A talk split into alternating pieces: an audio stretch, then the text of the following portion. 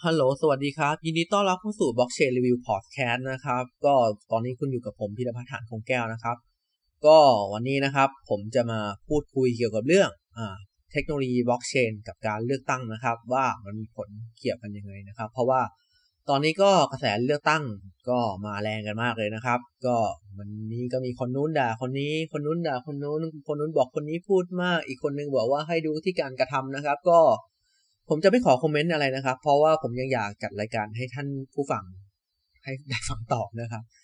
อะทีนี้เรามาพูดถึงเรื่องบล็อกเชนกับการเลือกตั้งกันก่อน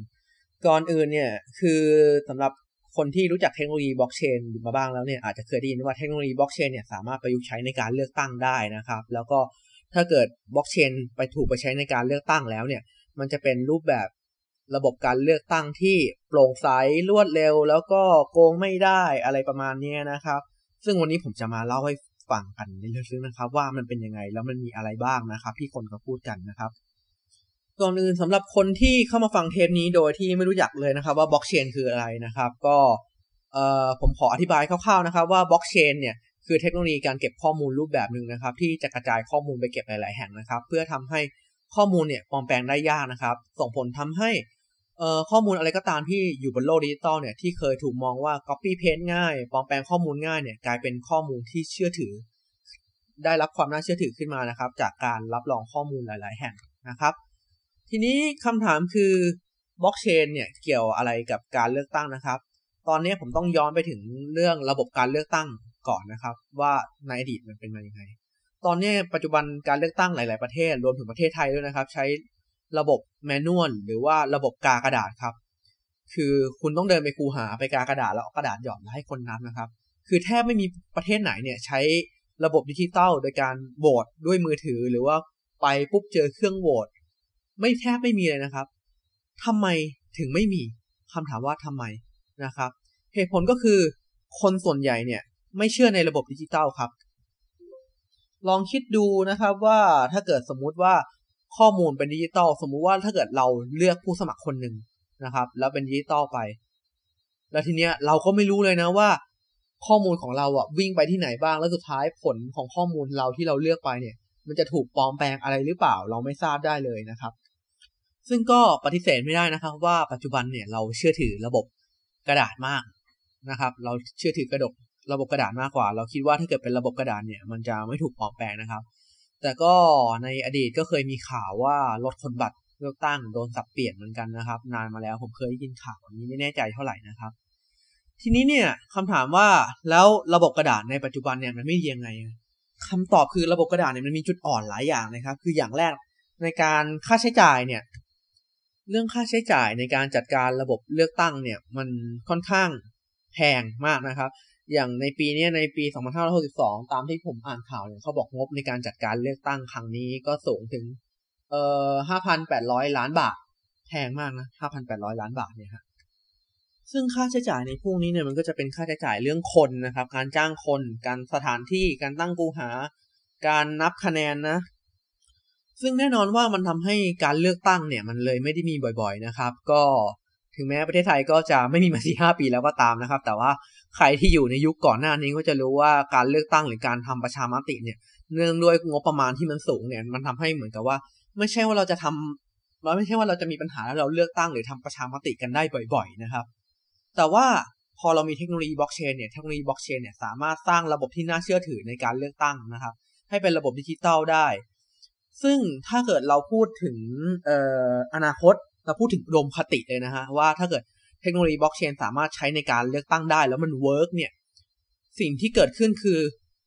เอ่อประชาชนทุกคนนะครับ จะสามารถลงคะแนนเลือกตั้งได้ง่ายมาก ๆ ต้นทุนจะต่ำมาก ๆ และรวดเร็วมาก ๆ ซึ่งมันอาจจะไปถึงขั้นถึงขนาดว่าเราสามารถลงคะแนนในมือถือ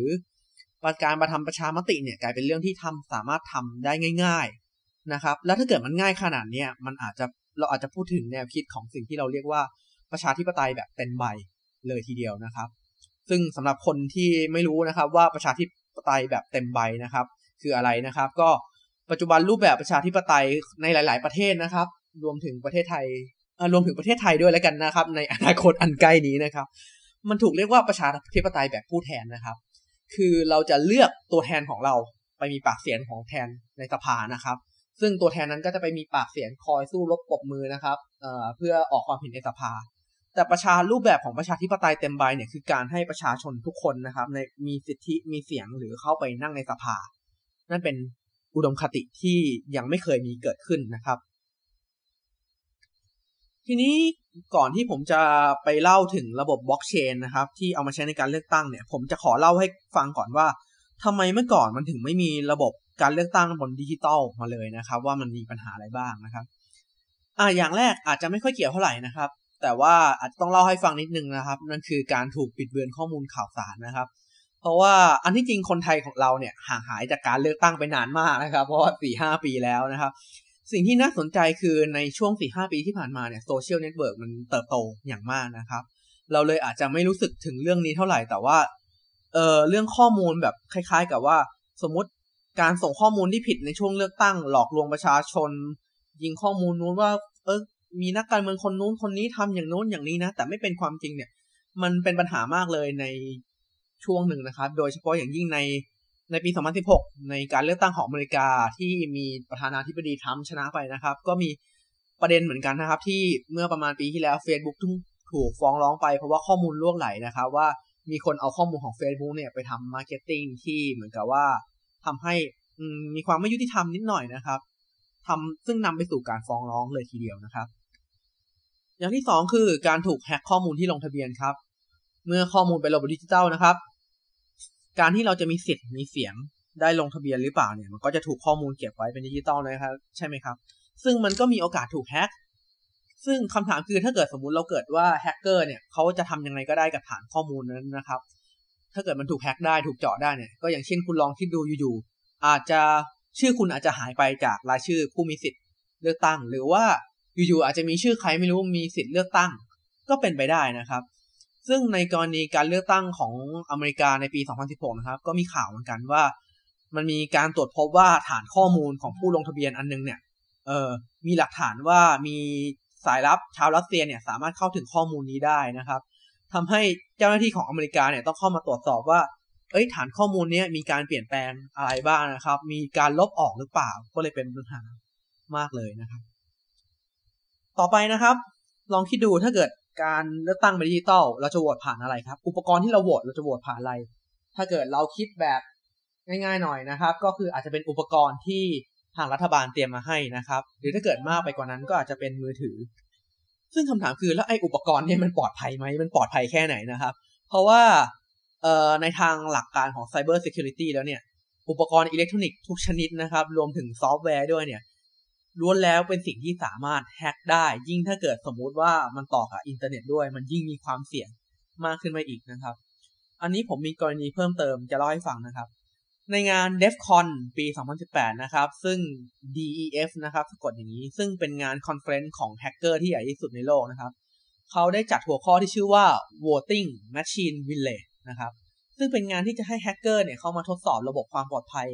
นะครับของระบบอิเล็กทรอนิกส์ต่าง ของอุปกรณ์อิเล็กทรอนิกส์ทุกชนิดนะครับที่ใช้ในการโหวตไม่ว่าจะเป็นรูปแบบระบบอุ่นลงทะเบียน การลงคะแนนอุปกรณ์อิเล็กทรอนิกส์ทุกชนิดนะครับ ซึ่งผลก็คือนะครับในตอนจบของงานนี้โฆษกเขาบอกว่า หลังจากจบงานเนี่ยเราพบว่าอุปกรณ์ทุกชนิดใน voting village เนี่ยถูกเจาะได้สำเร็จนะครับ ในรูปแบบที่แตกต่างกันไป แม้แต่ผู้เข้าร่วมงานบางคนที่ไม่ได้เป็นผู้เชี่ยวชาญหรือมีหรือว่ามีอุปกรณ์ที่ดี พิเศษสำหรับการแฮงนะครับ ก็ยังสามารถเจาะระบบในบางส่วนได้นะครับ มันก็เป็นเช่นนี้นะครับ เพราะว่าสิ่งที่น่ากลัวมากกว่าแค่อุปกรณ์โดนเจาะเนี่ย คือคุณลองคิดดูนะว่า ถ้าเกิดอุปกรณ์ตัวหนึ่งโดนเจาะเนี่ย เราจะมั่นใจได้ไงว่า เออจุดอื่นเนี่ย มันไม่โดนเจาะ แล้วจะทำให้ระบบทั้งระบบพังไปนะครับ ซึ่งคุณลองคิดดูสมมุติว่า เอาเป็นไรเดียสมมุติว่ามี ATM ธนาของธนาคาร หรือว่าระบบธนาคารบางส่วนโดนเจาะแล้วโดนขโมยเงินไปคำถามคือธนาคารหรือคนที่ใช้ ATM เนี่ยเขาจะแน่ใจได้ไงว่า มีแค่ ATM ตัวเดียวที่โดนแฮ็กหรือว่ามีธนาคาร มีแค่ส่วนเดียวของธนาคารที่โดนแฮ็กส่วนอื่นไม่ได้โดนแฮ็กไปด้วย และจะนำไปสู่การพังที่มากกว่านี้ของระบบนะครับ ซึ่งนี่เป็นปัญหามากเลยนะครับ ซึ่งหลังจากจบงานเนี้ยก็ไม่ได้มีการรายงานจุดบกพร่องไปยังผู้ผลิต อุปกรณ์อิเล็กทรอนิกส์เหล่านั้นนะครับ ซึ่งส่วนใหญ่มาจากจีนแหละ ทีนี้ลองนึกภาพตามนะครับ ว่าถ้าเกิดสมมุติว่าระบบการเลือกตั้งเป็นระบบอิเล็กทรอนิกส์แล้วเรามีเครื่องพวกนี้ถ้าเกิดซึ่งเครื่องพวกนี้มันประกอบจากชิ้นส่วนอิเล็กทรอนิกส์หลาย ๆ ส่วน ถ้าแฮกเกอร์เขามุ่งเป้าไปที่อุปกรณ์อิเล็กทรอนิกส์แค่ชิ้นเดียวก็ได้ แค่ชิ้นเดียวที่ไม่ได้มีระบบความปลอดภัยดี ถ้าเกิดชิ้นนั้นถูกแฮกได้ มันก็เราก็ไม่รู้ว่าที่เหลือมันถูกแฮกหรือเปล่าเลย มันจะส่งผลอะไรกันนะครับ อะสุดท้ายแน่นอนครับว่าการปลอมข้อมูลหลังเลือกตั้งนะครับ ถ้าระบบเลือกตั้งที่เป็นดิจิตอลถูกจด ผลการเลือกตั้งก็คงจะเละเทะแน่นอนครับ เรามาพูดถึงในกรณีที่เป็นระบบกระดาษกันนะ ถ้าในระบบที่ลงคะแนนเป็นกระดาษเนี่ยการนับคะแนนจะเป็นการใช้มือและการตรวจสอบนะครับ ซึ่งคนเชื่อถือตรงนี้ แต่ว่ามันก็ไม่ได้แปลว่าจะไม่มีโอกาสที่เหมือนกับว่ามันจะไม่ถูกโกงเลยนะ คุณลองคิดดูว่าคุณไม่ได้ไปนั่งอยู่ตรงนั้น ประชาชนทุกคนไม่ได้ไปดูการนับผิดคะแนนถึงแม้จะมีเจ้าหน้าที่ไปก็ตาม แต่ถ้าเกิดจะเกิดอะไรขึ้นถ้าเกิดเจ้าหน้าที่สมรู้ร่วมคิด เกิดมีการแอบใส่คะแนนเสียงเพิ่มเข้าไปกระดาษปลอมอะไรพวกนี้นะครับ มันก็เป็นไปได้ทั้งนั้นนะครับ มันก็เป็นความเสี่ยงที่สามารถเกิดขึ้นได้นะครับ และนี่เป็นตัวอย่างคร่าวๆนะครับ ว่าถ้าเกิดระบบการเลือกตั้งเป็นระบบดิจิตอลเนี่ยมันจะมีปัญหาอะไรบ้างนะครับ ทีนี้แนวความคิดของระบบบล็อกเชนมันก็เริ่มเข้ามาใช้นะครับ ว่าแล้วถ้าเกิดสมมุติเป็นบล็อกเชนเนี่ยเข้ามาใช้มันจะแก้ปัญหาได้หรือเปล่านะครับ ซึ่งผมต้องขอบอกก่อนว่า ในเชิงแนวคิดเนี่ย มันมีคนถกเถียงกันเรื่องนี้เยอะนะครับ มันมีคนพูดถึงทั้งความเป็นไปได้ แล้วก็บางคนบอกว่าเป็นไปไม่ได้แล้วก็เป็นเรื่องยากนะครับ เพราะว่ายังเป็นเรื่องอ่อนไหวอยู่นะครับ แล้วก็ยังมีคนตั้งแง่ในเรื่องความปลอดภัยมากมาย ซึ่งพอพูดถึงว่าอะเราใช้บล็อกเชนในการเลือกตั้งครับแล้วเราใช้บล็อกเชนแบบไหนดีนี่เป็นหนึ่งในปัญหาที่ใหญ่ที่สุดเลยนะครับ ในการสร้างระบบบล็อกเชนที่ใช้ในการเลือกตั้งเนี่ย เราต้องการบล็อกเชนที่ปลอดภัยขนาดไหน แล้วก็ความปลอดภัยนั้นจะถูกยอมรับในด้วยใครบ้างนะครับ ซึ่งสำหรับคนที่ไม่ค่อยรู้นะครับว่าบล็อกเชนคืออะไรเนี่ยผมต้องอธิบายก่อนว่า ขึ้นชื่อว่าเทคโนโลยีบล็อกเชนก็จริงเนี่ยมันเราอาจจะพูดว่าข้อมูลถูกปลอมแปลงยากหรือว่าแก้ไขไม่ได้นะครับ ซึ่งจริงๆเนี่ยบล็อกเชนมันมีหลายประเภทครับ ซึ่งแต่ละประเภทเนี่ยมันก็มีความปลอดภัยและรูปแบบที่แตกต่างกันไปครับ มันเหมือนกับ คล้ายๆ วันนี้เรามีโซเชียลเน็ตเวิร์กหลายรูปแบบ เรามี Facebook เรามี Twitter เรามี Instagram แต่ละแบบก็มีความเด่นไม่เหมือนกันนะครับ แล้วถ้าเกิดสมมุติว่าเรามาใช้กับการเลือกตั้งแบบไหนจะเหมาะที่สุดนะครับ อย่างแรกนะครับ ความเป็นไปได้นั่นคือสิ่งที่เรียกว่า private blockchain นะครับสำหรับคนที่ไม่รู้จัก private blockchain เนี่ยผมจะขออธิบายสั้นๆนะครับว่า private blockchain เป็นรูปแบบบล็อกเชนที่ความปลอดภัยของระบบบล็อกเชนเนี่ยจะขึ้นอยู่กับคนไม่กี่คน นะครับ ที่เป็นคนควบคุมระบบนะครับ แต่ว่าจะมีหลายคนหน่อยนะครับ พอเป็นระบบ private blockchain เนี่ยข้อมูลจะถูกเก็บไว้บนคนหลายคน หรือว่าผมจะเรียกว่าเป็นโหนดนะครับ โหนดจำนวนหนึ่งคำถามถามว่าคนที่ถือโหนดพวกนั้นนะเชื่อใจได้ทั้งหมดหรือเปล่านะครับ เพราะว่าใครล่ะเป็นผู้อำนาจในโหนดทั้งหมดนี้มีกี่โหนดเราควรจะมีกี่โหนดดีล่ะ ถึงจะสร้างระบบการเลือกตั้งที่ปลอดภัยมากเพียงพอเชื่อถือมากเพียงพอนะครับ ซึ่งถ้าเกิดเราประยุกต์ใช้กับระบบการเลือกตั้งในปัจจุบันเนี่ย เราก็อาจจะหมายถึงเออบุคคลทุกคนที่มีส่วนเกี่ยวข้องกับการเลือกตั้ง ไม่ว่าจะเป็นพรรคการเมืองผู้ตรวจสอบผู้ลงคะแนนหมายความว่าคนพวกนี้ทุกคนต้องเป็นคนที่มีสิทธิ์และสิทธิในการสามารถถือโหนดได้ และพราะมีสิทธิตรวจสอบร่วมกัน และนั่นเท่ากับว่าระบบนี้จะปลอดภัยก็ต่อเมื่อ คนทุกคนตรงเนี้ยเขาไม่พร้อมคะแนนเสียงพร้อมกัน อ่า คุณลองคิดดูถ้าเกิดสมมติว่าคนทุกคนถือข้อมูลแบบนี้แล้ว จะมีคนปลอมสำเร็จหรือเปล่านะครับ ผมพูดตามตรงว่าถ้าเกิดเราพูดถึงในแง่ความเป็นไปได้ว่า ถ้าเกิดสมมติคนถือขนาดนั้นอะ มันก็ไม่น่าหรอก แต่ถ้าเกิดเราถามว่าในทางทฤษฎีเป็นไปได้ไหมมันก็เป็นไปได้นะครับ เพราะฉะนั้น private blockchain ก็เป็นตัวเลือกหนึ่งที่น่าสนใจนะครับ แต่ว่าความปลอดภัยมันจะขึ้นอยู่กับว่ามีใครถือข้อมูลบ้างนะครับ ทีนี้ ตัวเลือกถัดไปคือ Public Blockchain นะครับ Public Blockchain คืออะไรสำหรับคนที่ไม่รู้นะครับว่า Public Blockchain อย่างพวก Bitcoin Ethereum ทุกอย่างนะครับ จริง ๆ มันมีส่วนที่สามารถเอามาสร้างเป็นระบบการเลือกตั้งได้นะครับ แล้วว่าแต่ว่าคนจะสร้างมาหรือเปล่านะครับ แต่ทีนี้มันก็ปัญหาเหมือนเดิมนะครับ Public Blockchain มันไม่ได้มีตัวเดียวนะครับ มันมีหลายตัวมาก แล้วตัวไหนจะเหมาะที่สุดในการสร้างระบบเลือกตั้งนะครับ เพราะว่า แต่ตัวก็มีรูปแบบระบบความปลอดภัยรูปความรวดเร็ว และประสิทธิภาพที่ไม่เท่ากันเลยนะครับปกติแล้วเนี่ยในการที่เราจะใช้ Public Blockchain ในการโหวตเนี่ยคือปกติเนี่ยเวลาที่ Public Blockchain เวลาเราส่งเงินไปเนี่ยมันจะมีช่องให้เรากรอกข้อมูลว่าเอ้ย transaction เนี้ยเป็นการข้อมเป็นอะไรเขาเรียกว่าเป็นธุรกรรมเกี่ยวกับอะไร ซึ่งเราจะใช้ในจุดนี้ในการฝังการโหวตของคนคนหนึ่งไปได้ แล้วพอมันส่งขึ้นไปบนบล็อกเชนมันก็จะเป็นข้อมูลที่ เปลี่ยนแปลงไม่ได้และตรวจสอบได้นะครับ เขาใช้วิธีตรงนี้ ซึ่งแต่ว่าถ้าเทียบกับ private blockchain เนี่ย สิ่งที่มันชัดเจนเลยว่าคุณต้องใช้คือคุณต้องใช้ค่าธรรมเนียม และค่าธรรมเนียมนั้นน่ะอาจจะแพงกว่า private blockchain แต่ว่ามันอาจจะได้เปรียบตรงที่ คุณไม่ต้องสร้างระบบ private blockchain implement เข้ามาใหม่นะครับ แต่แน่นอนผมคิดว่ามันก็จะมีข้อจำกัดหลาย ๆ อย่างอยู่นะครับ ก็แล้วเราลองมาพูดถึงความปลอดภัย ของบล็อกเชนนะครับ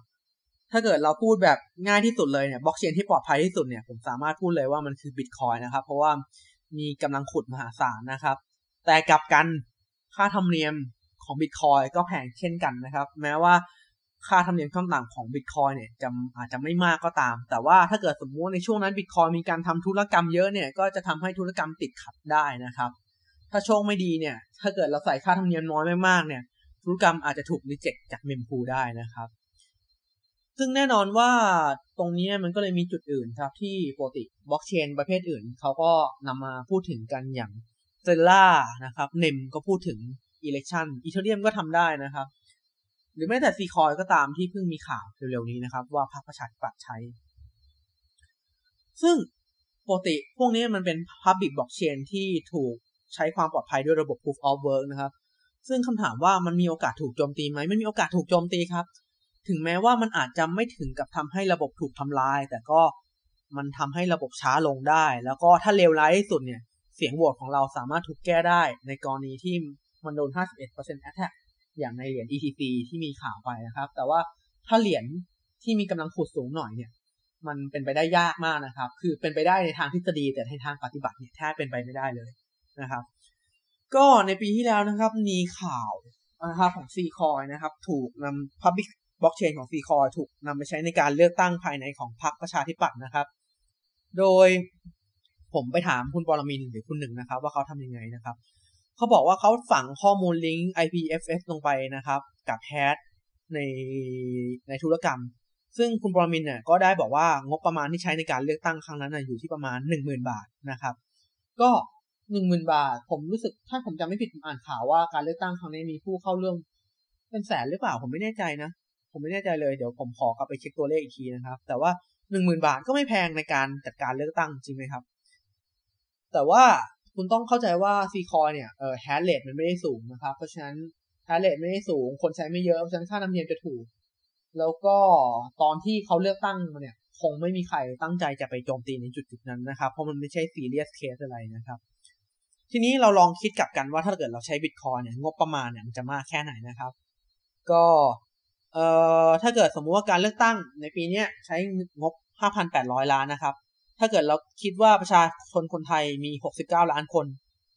คนที่มีเสียงมีสิทธิ์มีเสียงเลือกตั้ง ลองตัดเด็กกับคนที่ไม่มีสิทธิ์เลือกตั้งไปสัก 19 ล้านแล้วกันนะครับอันนี้เป็นตัวเลขประมาณนะครับ ผมก็ไม่รู้ว่าเท่าไหร่แล้วกัน สมมุติว่าถ้าเกิดประชาชนคนไทยที่มีสิทธิ์เลือกตั้งเหลือแค่ 50 ล้านคน เท่ากับว่าค่าใช้จ่ายในการเอ่อเลือกตั้งของแต่ละคนเนี่ยจะตกอยู่ที่ประมาณ116บหกบาท ซึ่ง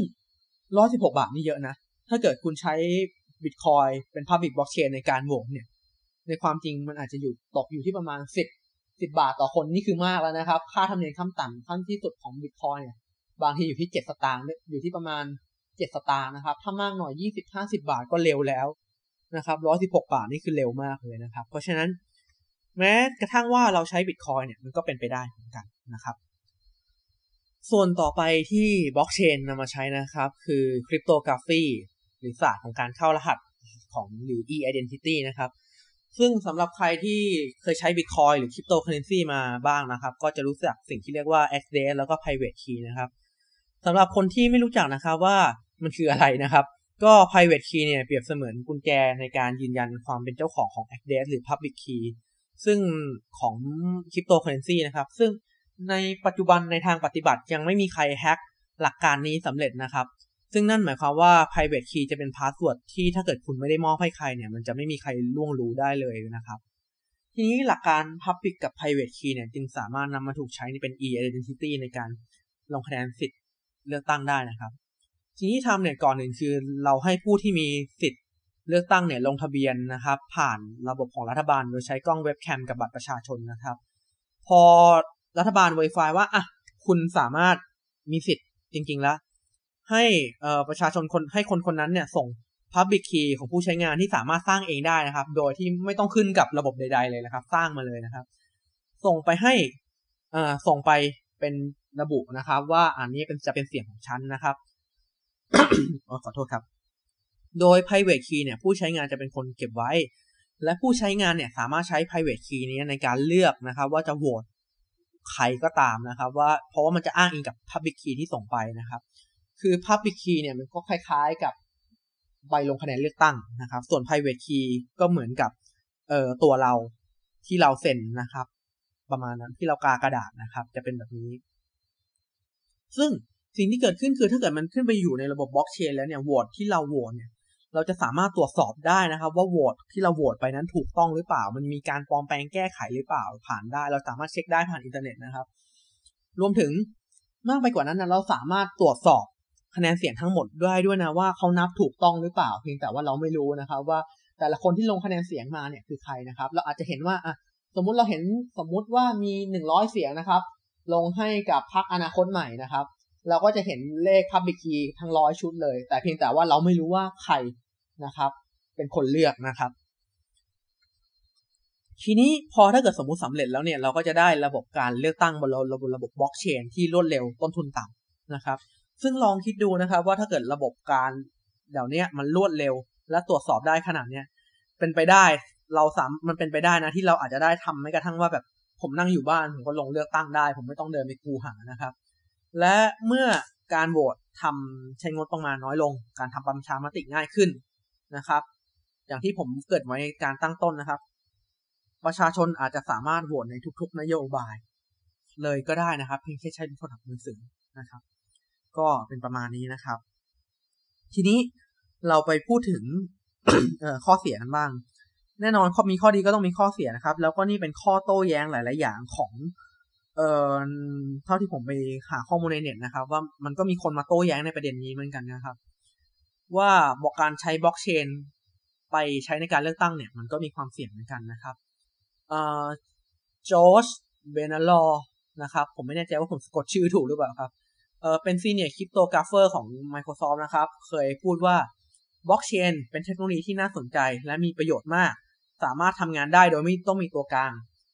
มันดี เพียงแต่ว่ามันไม่เหมาะกับระบบการเลือกตั้งนะครับ ก็แล้วมันมีประเด็นอะไรบ้างครับ ถึงมีคนพูดอย่างนี้ครับ เดี๋ยวผมจะมาเล่าให้ฟัง อย่างแรกครับ ระบบตัวระบบบล็อกเชนเนี่ย หลายที่นะครับ ยอมรับว่ามันมีความปลอดภัย แต่อย่างที่ผมกล่าวไปตอนต้นนะครับ อุปกรณ์ที่ใช้โหวตมันอาจจะไม่ปลอดภัยก็ได้นะครับ คือถ้าเกิดคุณลองคิดดูถ้าเกิดมันเป็นอุปกรณ์จากรัฐบาลที่ประกอบด้วย อุปกรณ์อิเล็กทรอนิกส์หลายชนิดเนี่ยมันจะปลอดภัยแค่ไหน ตรงนี้เป็นจุดที่ต้องระวังมากเลยนะ เพราะว่าแม้บล็อกเชนเนี่ยข้อมูลจะถูก ไม่สามารถปลอมแปลงได้ แต่ว่ามันแปลว่าถ้าเกิดสมมติว่า ข้อมูลในจุดตั้งต้นเนี่ย มันสูกส่งออกไปผิด ปลายทางมันก็ผิดกันนะครับ เพียงแต่ว่าถ้าเกิดสมมติข้อมูลตั้งต้นเราส่งไปถูกแล้วเนี่ย ไปยังปลายทางถูก ปลายทางจะไม่สามารถแก้ให้ถูกเป็นผิดได้ แต่ถ้าเกิดมันผิดตั้งแต่ต้นเนี่ย มันก็เป็นไปได้นะครับ เพราะฉะนั้นนี่เป็นจุดคอนเซิร์นแรกที่เขาห่วงกัน อย่างที่สองคือระบบความปลอดภัยของบล็อกเชนชนิดชนิดหนึ่งเนี่ยมันแตกต่างกันครับ โดยปกติ private blockchain เนี่ยจะขึ้นอยู่กับโนดนะครับ แล้วเราต้องมีโนดมากเท่าไหร่นะครับ ถ้าเกิดบล็อกแล้วเกิดเราใช้ public blockchain เนี่ย มันจะปลอดภัยมากขึ้น แต่มันก็ไม่ได้แปลว่าร้อยเปอร์เซ็นจะปลอดภัยนะครับ แล้วก็อย่างที่สามคือประชาชนยังขาดความรู้และความเข้าใจในด้านนี้ครับ อันนี้ไม่ต้องพูดถึงเลยครับว่า คือแม้ว่าทุกวันนี้คนจะใช้มือถือเป็นมากขึ้น แต่คำถามคือมีคนที่ใช้มือถือไม่เป็นไหมมันก็ต้องมีอยู่แล้วครับ มันยัง คืออันเนี้ยผมว่ามันเป็นความจริงที่ชัดมากนะ ไม่ว่าระบบบล็อกเชนกับการเลือกตั้งมันจะดีแค่ไหนเนี่ยเราก็ต้องใช้ระยะเวลาอีกพักหนึ่งที่จะทำให้คนคุ้นเคยกับเทคโนโลยีมากพอที่จะยอมรับจุดๆนี้นะครับ ส่วนถัดไปที่น่ากังวลคือในเรื่องของ Public Key คือปกติในตอนที่เรายืนยันตัวตนของ Public Key แล้วเนี่ย คือเราจะส่ง Public Key ที่เราสร้างเองไปให้กับทางรัฐนะครับ ซึ่งตรงนี้เนี่ยทางรัฐสามารถ ตรวจสอบข้อมูล Public Key กลับมาที่เราได้นะครับ ซึ่งตรงนี้จริง ๆ แล้วเนี่ยตอนที่เราโยน Public Key ไปเนี่ย มันจะเป็นควรจะเป็นส่วนที่ไม่มีใครรู้ว่า Public Key เนี้ยเป็นของใครนะครับ ซึ่งการระบบ implement ระบบตรงนั้นเนี่ยมันก็เป็นคอนเซิร์นเหมือนกันว่ามันจะไม่เสียหาย มันจะมีการแบบแอบเก็บข้อมูลใช่ไหมนะครับ ซึ่งเท่าที่ผมอ่านรีเสิร์ชมาในอินเทอร์เน็ตเนี่ยบางทีมันก็จะมีเว็บที่บอกว่า คุณสามารถใช้หลักการ zero knowledge proof ในใน privacy coin อะไรพวกนี้ หรือว่าพวก zero coin ก็พอทำได้ หรือแม้แต่คนที่บอกว่าให้ใช้ public private key สองชุด ในการอ้างอิงถึงกันเพื่อเพิ่มความเป็นส่วนตัวขึ้นมา มันก็เป็นไปได้นะครับ แต่ว่ามันก็มีโอกาสอยู่ดีนะครับ มันจะเป็นข้อเสียอย่างหนึ่งที่ เอ่อ การซื้อสิทธิ์ขายเสียงอาจจะเกิดขึ้นได้ เพราะว่าสมมุติว่าผมเนี่ยมีสิทธิ์เลือกตั้งนะ ผมเป็นเจ้าของ Public Key เนี่ย แล้วก็มีคนมาบอกว่า เฮ้ย คุณต้องลงคะแนนให้คนคนนี้นะ ไหนคุณโชว์ Public Key ของคุณดิ ไหนคุณแสดงให้ผมเห็นซิว่าคุณเป็นเจ้าของ Public Key นี้จริง ๆ อะ ผมก็ใช้ Private Key ไฟล์ Digital Signature โชว์ให้เห็นว่าผมเป็นเจ้าของ อันนี้จริง ๆ อะ แล้วเขาก็จ่ายเงินให้ผมนะครับ แล้วหลังจากนั้นพอเลือกตั้งเสร็จอะเขาก็จะไปเช็คว่า Public Key นั้นน่ะ เออ เลือกคะแนนเลือกเสียงนี้จริงหรือเปล่านะครับ ถ้าเกิดเสียงนี้เลือกไม่จริงเขาก็มาตามมากระทืบผมที่บ้านอะไรประมาณนี้นะครับ นี่ก็เป็น concern ที่เป็นไปได้เหมือนกันนะครับ ก็นะครับ นี่ก็เป็นเรื่องราวเกี่ยวกับการใช้บล็อกเชนมาประยุกต์ใช้กับการเลือกตั้งผมอาจจะเล่าในเชิงลึกนะกันไปนิดนึงนะครับ อาจจะมีคนที่ไม่เข้าใจบ้างก็อาจจะขออภัยด้วยนะครับ แต่ว่าหนึ่งในสิ่งที่ผม ก่อนจะจากกันไปเนี่ย ผมอยากให้ทุกคนปรับแนวคิดแล้วก็ mindset นิดนึงนะครับ ว่า ในโลกเราเนี่ยมันไม่มีอะไรที่ร้อยเปอร์เซ็นต์หรอกครับ แม้แต่บิตคอยที่มันใช้บล็อกเชนเนี่ย ซึ่งเราพูดกันว่ามันปลอดภัยที่สุดคำถามว่าในทางทฤษฎีเนี่ย มันมีโอกาสที่จะพังทลายหรือล่มสลายไหม มันมีโอกาสนะ มันมีโอกาสจริง ๆ ทุกวันนี้เราเชื่อถือในระบบ กระดาษที่มีลายเซ็นที่จับต้องได้ เพราะเราคิดว่าเอกสารเนี่ยมันปลอมแปลงยากมันแม่นยำแต่ผมอยากให้ทุกคนย้อนกลับไปคิดว่าในระบบที่การใช้เอกสารที่ขั้นตอนพวกเนี้ยมันจริงเหรอที่มันจะปลอมโปงปลอมแปลงไม่ได้ ไม่ใช่ว่าระบบการคอร์รัปชันทุกอย่างที่มีอยู่ในทุกวันเนี้ยมันเกิดจากกระดาษหรอนะครับ มันมันไม่ได้แปลว่าพอเป็นดิจิตอลแล้วมันจะมีการปลอมแปลงมากขึ้นหรือเปล่า ซึ่งตรงนี้มันก็ยังไม่มีใครพิสูจน์นะครับ เพราะฉะนั้นการใช้บล็อกเชนมันจะเป็นแนวคิดที่ดีหรือไม่ดีเนี่ย มันก็ต้องรออีกพักว่าจะให้คนพิสูจน์หรือให้คนยอมรับว่าเป็นยังไงนะครับ ซึ่งแต่ก็ต้องยอมรับว่าการใช้ public block การใช้บล็อกเชนในการโหวตในวงกว้างเนี่ยก็ยังไม่เคยเกิดขึ้นเหมือนกันยังไม่มีใครเคยนำบล็อกเชนมาใช้ในการเลือกตั้งของประเทศใดประเทศหนึ่งนะครับ แต่ผมคิดว่าบางทีเอสโตเนียอาจจะเป็นประเทศแรกก็ได้นะครับใครจะไปรู้นะครับก็วันนี้ก็ประมาณนี้นะครับ ยังไงขอลาไปก่อนนะครับ เดี๋ยว EP หน้าเราจะมาเล่าถึงเรื่อง เอ่อการใช้บล็อกเชนในการต่อต้านคอร์รัปชันกันนะครับ เพราะว่าช่วงนี้คนสนใจเรื่องการเมืองกันมากนะครับวันนี้ก็ขอลาไปก่อนครับ สวัสดีครับ